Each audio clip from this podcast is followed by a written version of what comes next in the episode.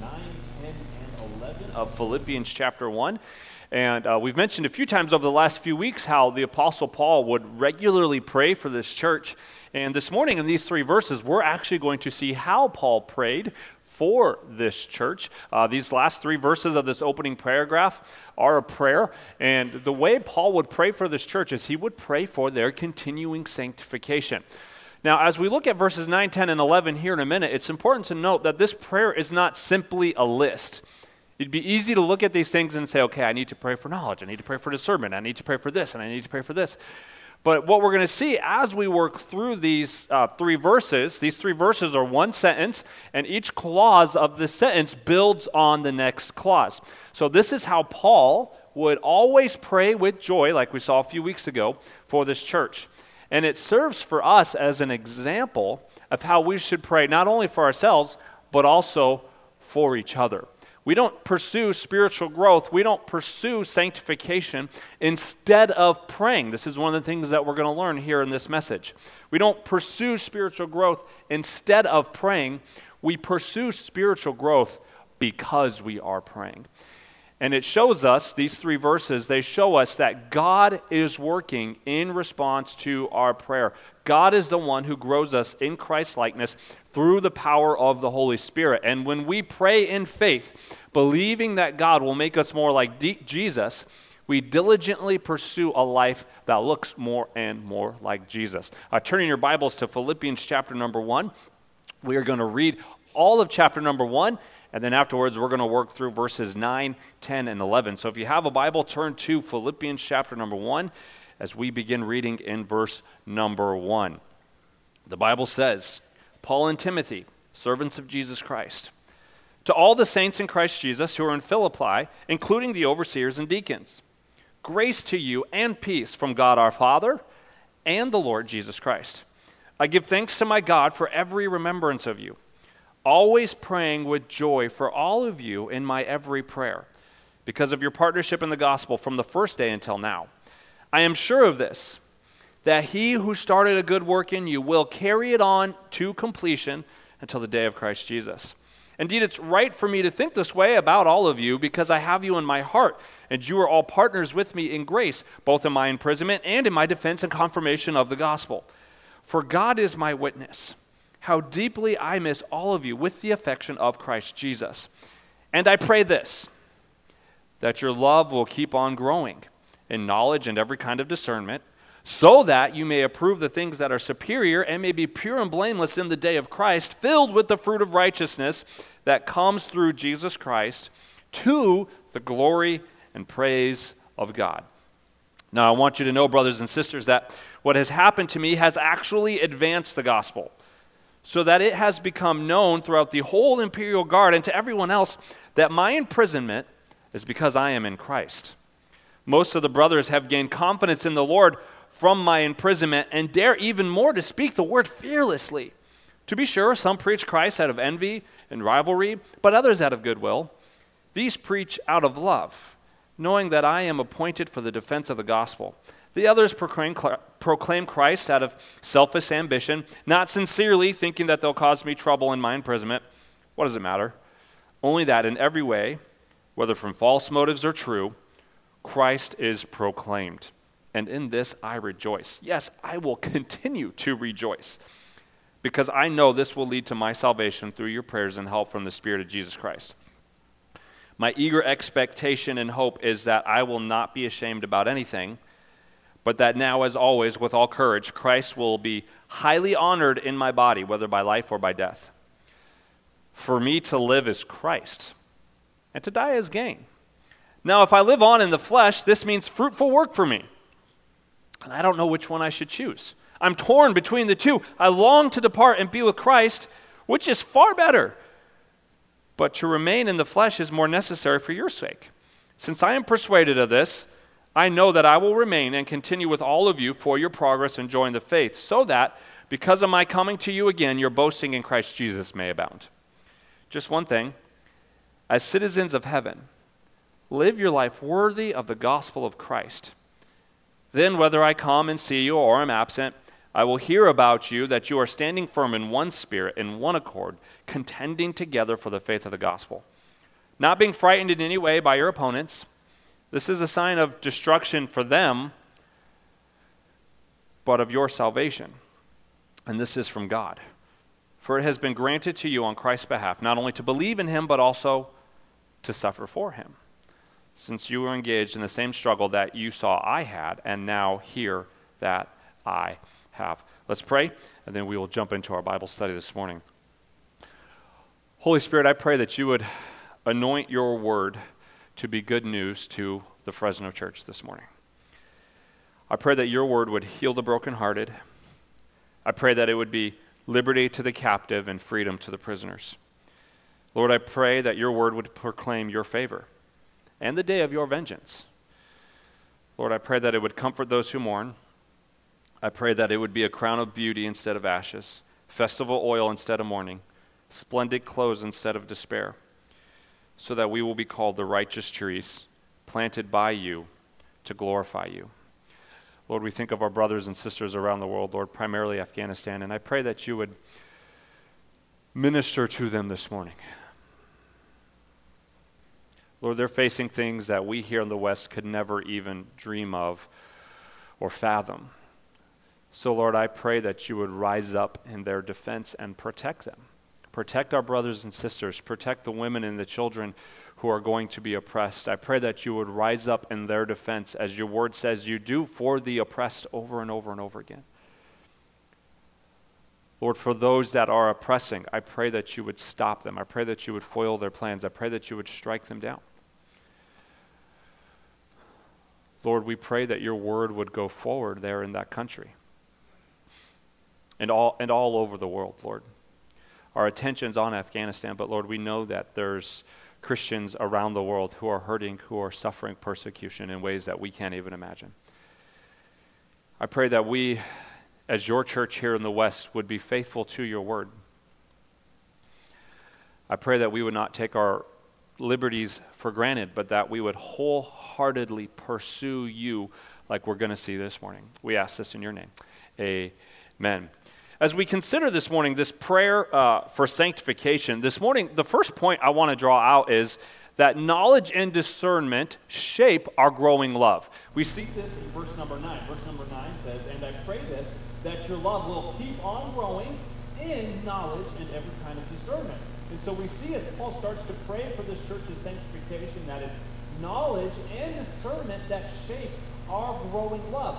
In many ways, the church at Philippi uh, was an example. They were a good example of what it meant to be a loving church. But Paul is telling them, look, just because you're doing well doesn't mean you can just go on ahead and coast.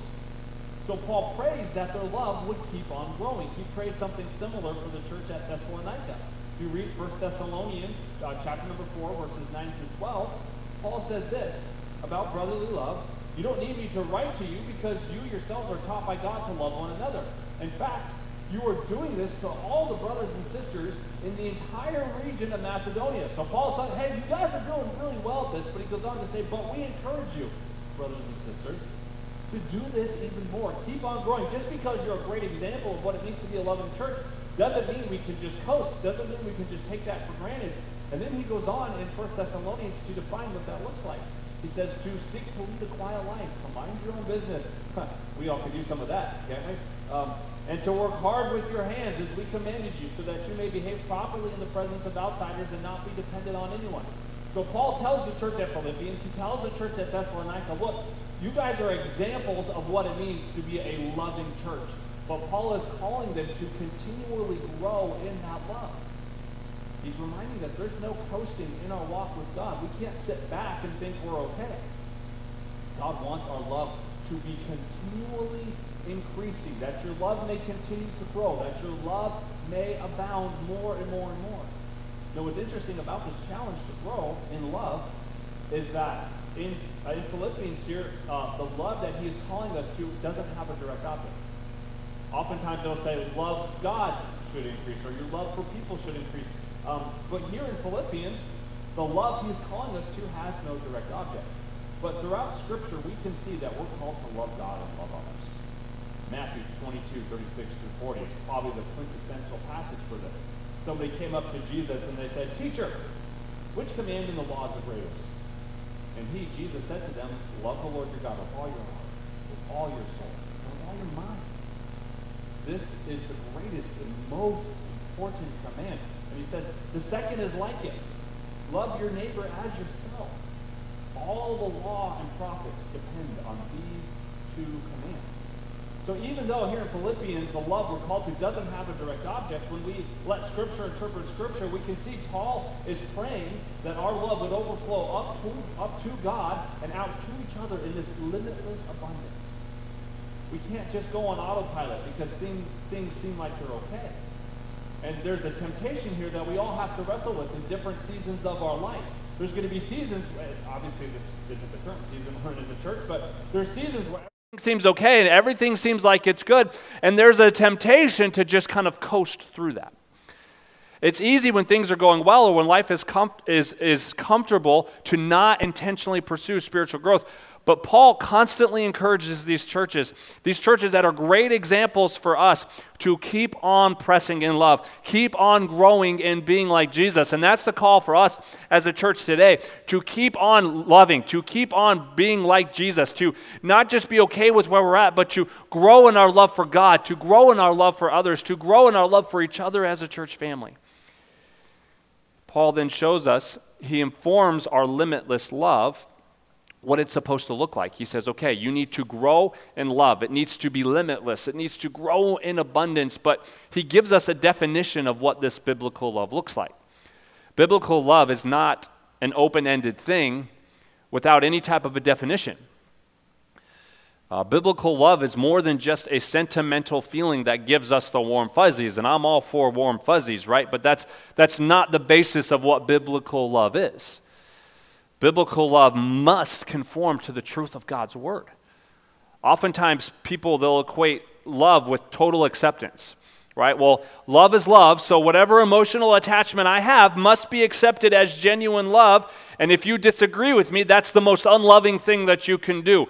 There's just this open ended, no solid definition to it. Not only is this out of step with Scripture, it's really a recipe for chaos when you consider it and you take it to its nth degree. But what Paul is doing here is Paul is telling us that genuine love is rooted in God's objective truth. There's always a little part of me that cringes when somebody says, Well, my truth. Like, that, that, that, that doesn't work. You need an objective truth that's outside of ourselves. And what Paul is doing is he is rooting genuine love inside God's objective truth, his word. And he says, and the more we grow in the knowledge of God, the more loving we become. Paul makes it very clear that the foundation of love that we are being called to it's not warm fuzzies. It's not this sentimental feeling. He's saying it's grounded in knowledge and discernment. Now, the Greek word for knowledge here is epignosis. It means a precise and correct knowledge. Almost every time Paul uses this word throughout the New Testament, it's in connection with knowing God. Knowing God. So, the foundation of our love is a growing knowledge of God. Colossians 3, verses 9 and 10. The Bible says, Do not lie to one another, since you've put off the old self with its practices, and you've put on the new self you are being renewed in what? In knowledge, according to what? The image of your Creator. So, as we grow in our knowledge of God, we grow in sanctification and we grow in love. Uh, writer Walter Hansen said, Knowledge of Christ multiplies love. The more we know of God, the closer we grow to God, the more reasons we will have to love Him, and the more driven we will be to love others. Love is rooted in the knowledge of God. Otherwise, we won't know how to love appropriately. We learn from Scripture what it means to love. When we look at the example of Christ, we learn from Him what it means to serve, what it means to forgive, what it means to lay down our lives for others. Paul said in Ephesians 5, therefore, be imitators of God as dearly loved children and walk in love. How? As Christ also loved us and gave himself for us, a sacrificial and fragrant offering to God. Paul is showing us that Jesus is the example and the model of what true love looks like. and as we spend time in His presence, surrender to His Spirit, He will enable us to walk in that love following His example. What's also interesting about those verses I just read, Ephesians 1 and 2, if you read verses 3 through 5, Paul goes on to say, now this is what love doesn't look like. And he just lists a bunch of sins. Oftentimes, the world will tell you, well, I'm going to live in this sin, and you have to accept that if you're really loving. But Paul in the scripture actually tells us that's not loving. So we just can't accept anything in the name of love. What the Apostle Paul is doing throughout the New Testament and here in Philippians is he is rooting love in the knowledge of God that we see in the Word of God. He is rooting love in truth. We can't just accept anything in the name of love. Again, Ephesians 4 20 through 23. Paul tells us to be renewed in the spirit of our minds to put on the new self, the one who created according to God's likeness and righteousness and purity and truth. So Paul says, as you grow in your sanctification, as you spiritually grow, what's going to happen is you're going to renew your minds with the truth of God's word, and that's going to enable you to look more and more like Jesus. Throughout the Bible, we see the key to growing in our sanctification, the key to growing in our love for God and others is growing in our knowledge of Him. Ephesians 1:17 I pray that the God of our Lord Jesus Christ the glorious Father would give you the spirit of what? Wisdom and revelation in what? The knowledge of him. Christian love is never simply a matter of sentimentality. Christian love comes from the work of the Holy Spirit, bringing the knowledge of Christ through the Word of God. And the more you are in the Word, the more your knowledge of God will increase, and the more your love will overflow. But not only is knowledge supposed to inform our love, Paul says in uh, chapter 1, verse 9 of Philippians, so is discernment. Yes, knowledge is the foundation of our love. It helps us to know what is right and wrong, but he says it's also discernment. The Greek word here means perception, it's the ability to morally discern in ethical matters. It's a really interesting word because this is the only place in the New Testament this Greek word gets used. But if you were to look at the Greek uh, translation of the Old Testament, it's called the Septuagint.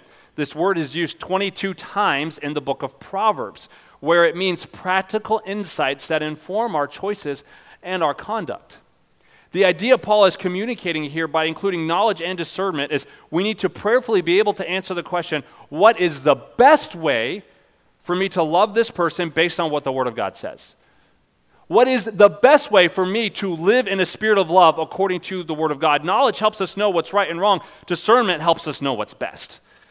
So, what is the best way for me to be a loving Christian? And the more we saturate our mind in God's Word, the more we will learn how to live out God's Word with wisdom and discernment. And so, what we see here is truth saturated love and love saturated truth. So we see first that knowledge and discernment are what shape our growing love, so that, we see in verse number 10, we may approve the things that are superior and be pure and blameless in the day of Christ. As we move into verse 10, Paul says, This is the reason knowledge and discernment shape your growing love. Which leads us to our second thought this morning growing in love produces the fruit of righteousness. So, knowledge and discernment shape our growing love, and then that growing love produces the fruit of righteousness.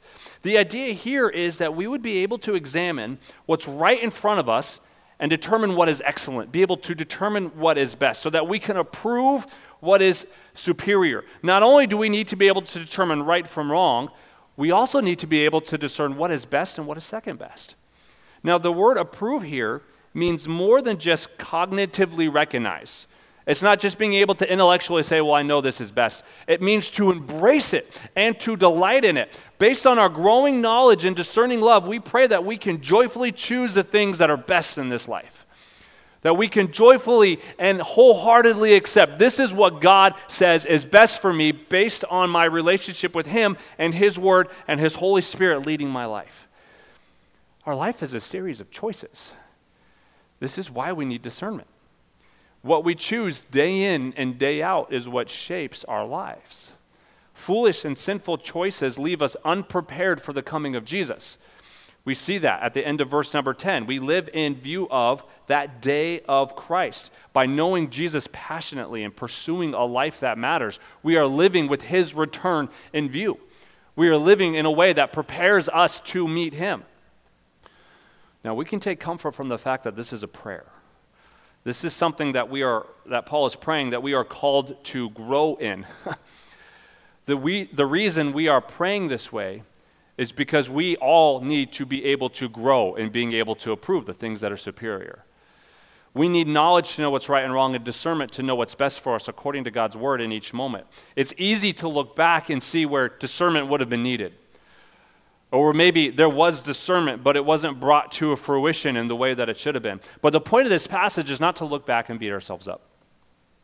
The point of this passage is to direct how we move forward, to direct and shape our love so that we can live in light of the fact that one day we're going to meet our Savior.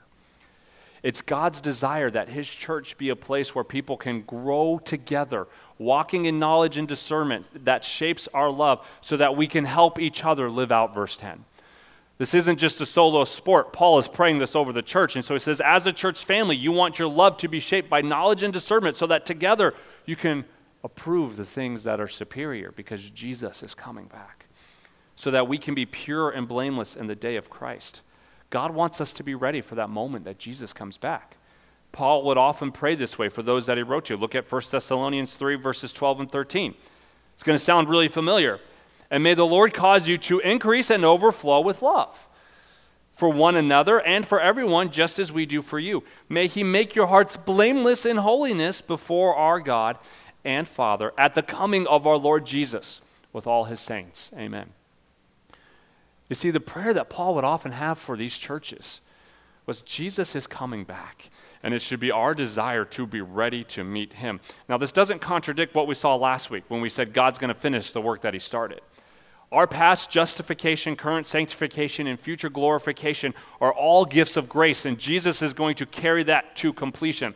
But what these verses do show us is that we are saved to live righteously. We're not saved by living righteously. We are saved so that we can live righteously. We are saved for good works, not by good works. The fact that Jesus is coming should influence the way we desire to live our lives.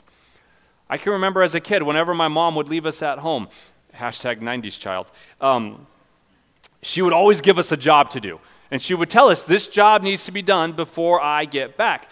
And she would leave, and without fail, either myself or all of us four siblings we would, the moment she would drive away, we would completely forget about that job and go playing until the moment we heard her car pulling back into the driveway. Then there's that moment of panic, Mom's home! And we all go take off trying to finish whatever we were supposed to already have done. Well, what Paul is doing is Paul is being like a really good older brother, and he's coming along and saying, Jesus is coming back. This truth should cause us to live pure. This truth should cause us to live blamelessly. Now, we may read this verse and think, aren't we already pure and blameless in Christ? Positionally, yes, we are. But Paul is not referring to our position in Christ. He's referring to the way we live our lives. You can see this by the fact that he's asking for it. You don't need to keep asking God to justify you, you're justified. That's, that's done, that was completed. The moment you placed your faith and trust in Jesus and he became your Lord and Savior, you are completely and totally justified. Paul's not dealing with our justification. He doesn't need to pray about that anymore. It's a done deal. He's praying that our lifestyle would be pure and blameless. Now, the word pure means sincere. It literally means to have been exposed by sunlight and found genuine. Uh, in ancient times, a buyer, they would hold up a piece of pottery to the sun, to the light, to make sure that there were no cracks in it that had been covered up. In modern times, we do this when we hold up a dollar bill. You hold it up to the light to see if there's the watermark, to see if it's real. That's the idea that's behind this word. It means sincere. It denotes a transparency of heart. Paul is praying for their moral transparency. He's praying that our purity would not just be our position in Christ, but that our lives would continually reflect the fact that we are pure in Christ that our lifestyle would continually grow into more and more alignment with who Christ has declared us to be. Paul is praying for real moral change to take place as the Holy Spirit works in our hearts. He prays that we would be pure, that we would be authentic, that we would be real, that our lifestyle would reflect the fact that God has changed us. But he also prays that we would be blameless. Now, blameless doesn't mean sinless.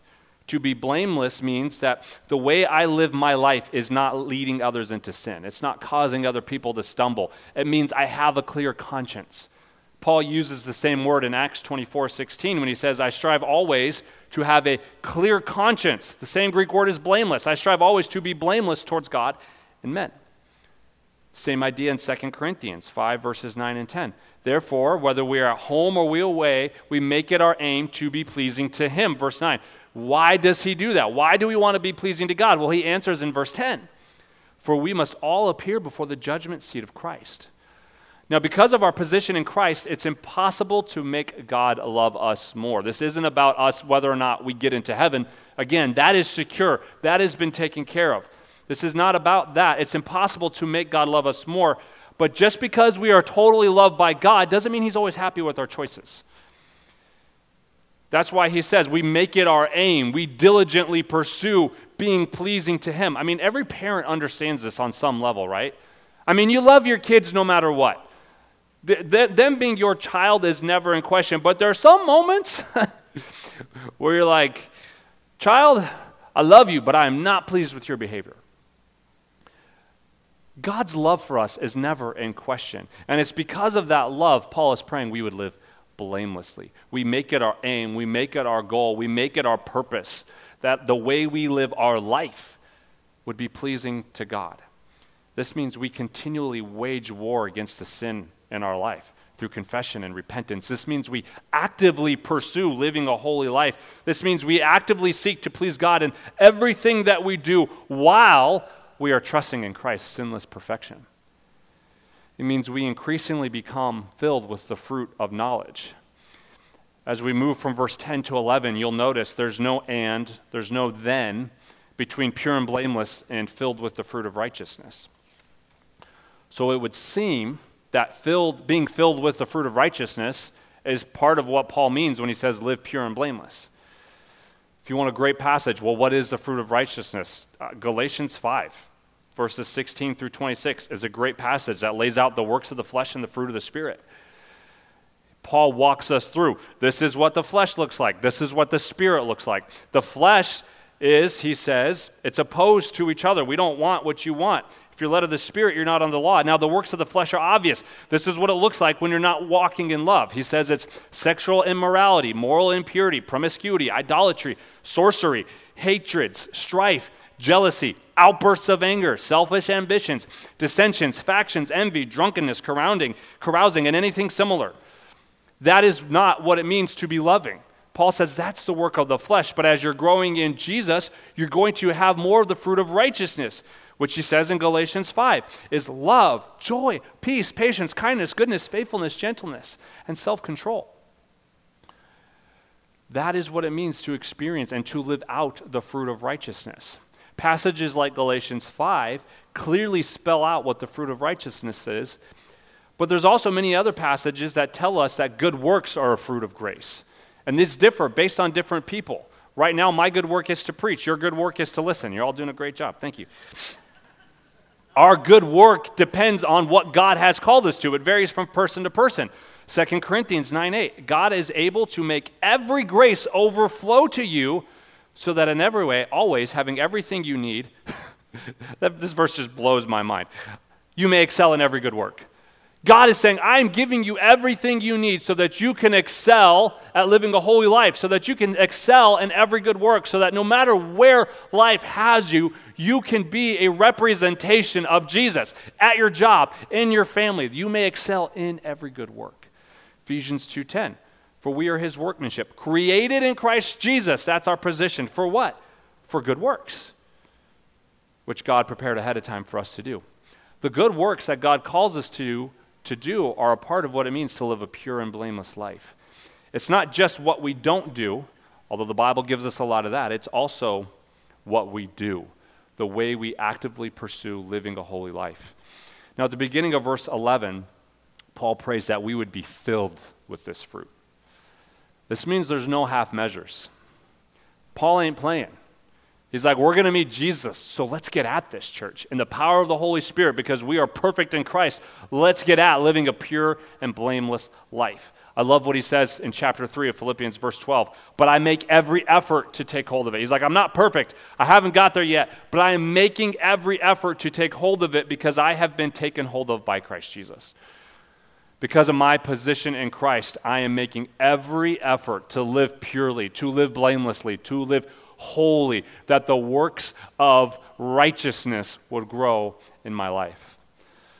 Living a life that was pleasing to God was this consuming force in Paul's life. Now, this is not, again, this is not a prayer for us to go and clean ourselves up so that we can meet Jesus. It's a prayer for us to grow in Christ's likeness, which flows from our union with, with Christ. It's a prayer to become what we are because we are going to meet Christ Jesus. And the fact that this is a prayer shows us this is the work of God in our lives.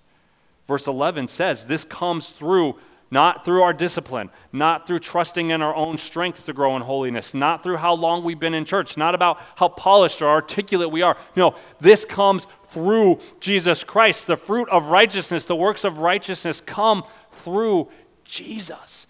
He is the one that enables us. Holy living comes through Jesus Christ. Paul is praying in alignment with what God is doing. So it's easy to look at this and be like, doesn't this contradict what we saw in verse 6? No, what Paul is doing is Paul is praying according to verse 6. He's like, God's going to complete this work, so I'm praying that it would be real in your life so that you can experience what God is already doing. Paul is praying in accordance with God's will. And then we pray in accordance, this is the example for us pray in accordance with God's will, and then live your life in a way that reflects you believe God is going to answer that prayer. Pray in accordance with God's will, and then the way we live our life reflects the fact that I believe God's going to answer that prayer because He promises to do it in verse number six.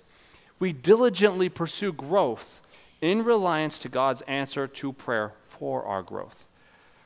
So, the question we want to ask ourselves is Are we praying for specific spiritual growth in our lives? We're all in a difficult season right now. And as we just sit and let the Holy Spirit speak to us, He's going to show us these areas where we need to grow. And our heartbeat should be Lord, through the power of the Holy Spirit, would you grow me in trusting in you? Would you grow my knowledge? Would you grow my discernment? Holy Spirit, would you grow me in this specific area that you are revealing to me that I need to grow in? Are you praying for specific spiritual growth? And then are you striving to experience that growth in dependence on the Holy Spirit? Knowledge and discernment shape our growing love. Growing in love produces the fruit of righteousness. And then lastly, we see the fruit of righteousness glorifies God. I love that Paul ends this, this prayer, this opening paragraph with the doxology. Look at verse 11. Filled with the fruit of righteousness that comes through Jesus Christ to the glory and praise of God. This isn't just a cute tagline he adds to the end of his prayer. This is the ultimate driving force in our lives.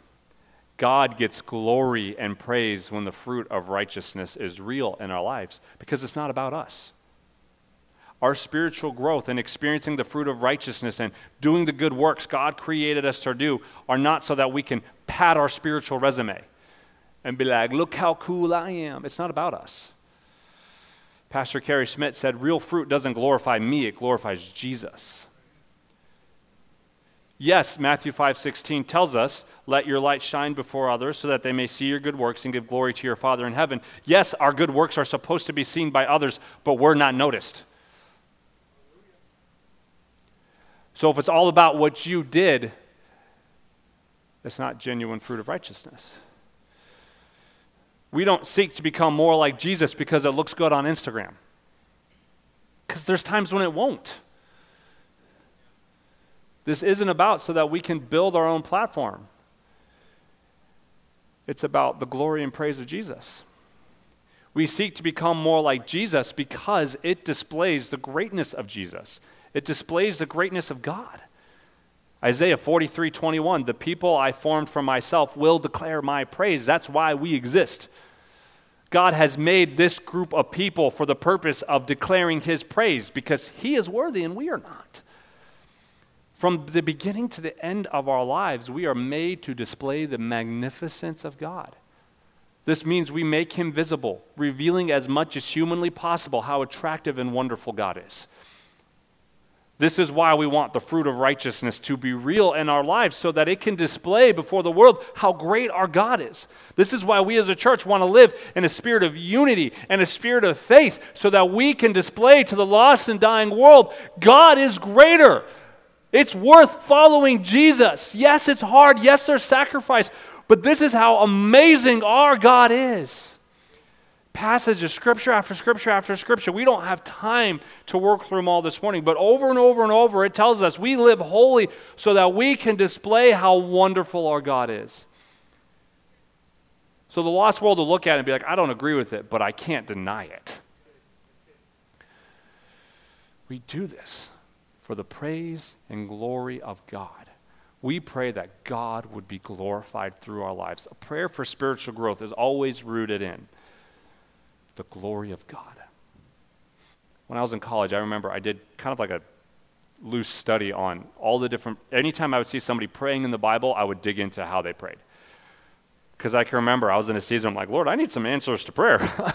and so I was just looking at all the, I don't even know if it was right. I was just trying to make a formula, right? Um, but I, every time I would look at the way people would pray in the scripture over and over and over again, I would always come back to they're doing it for the glory of God.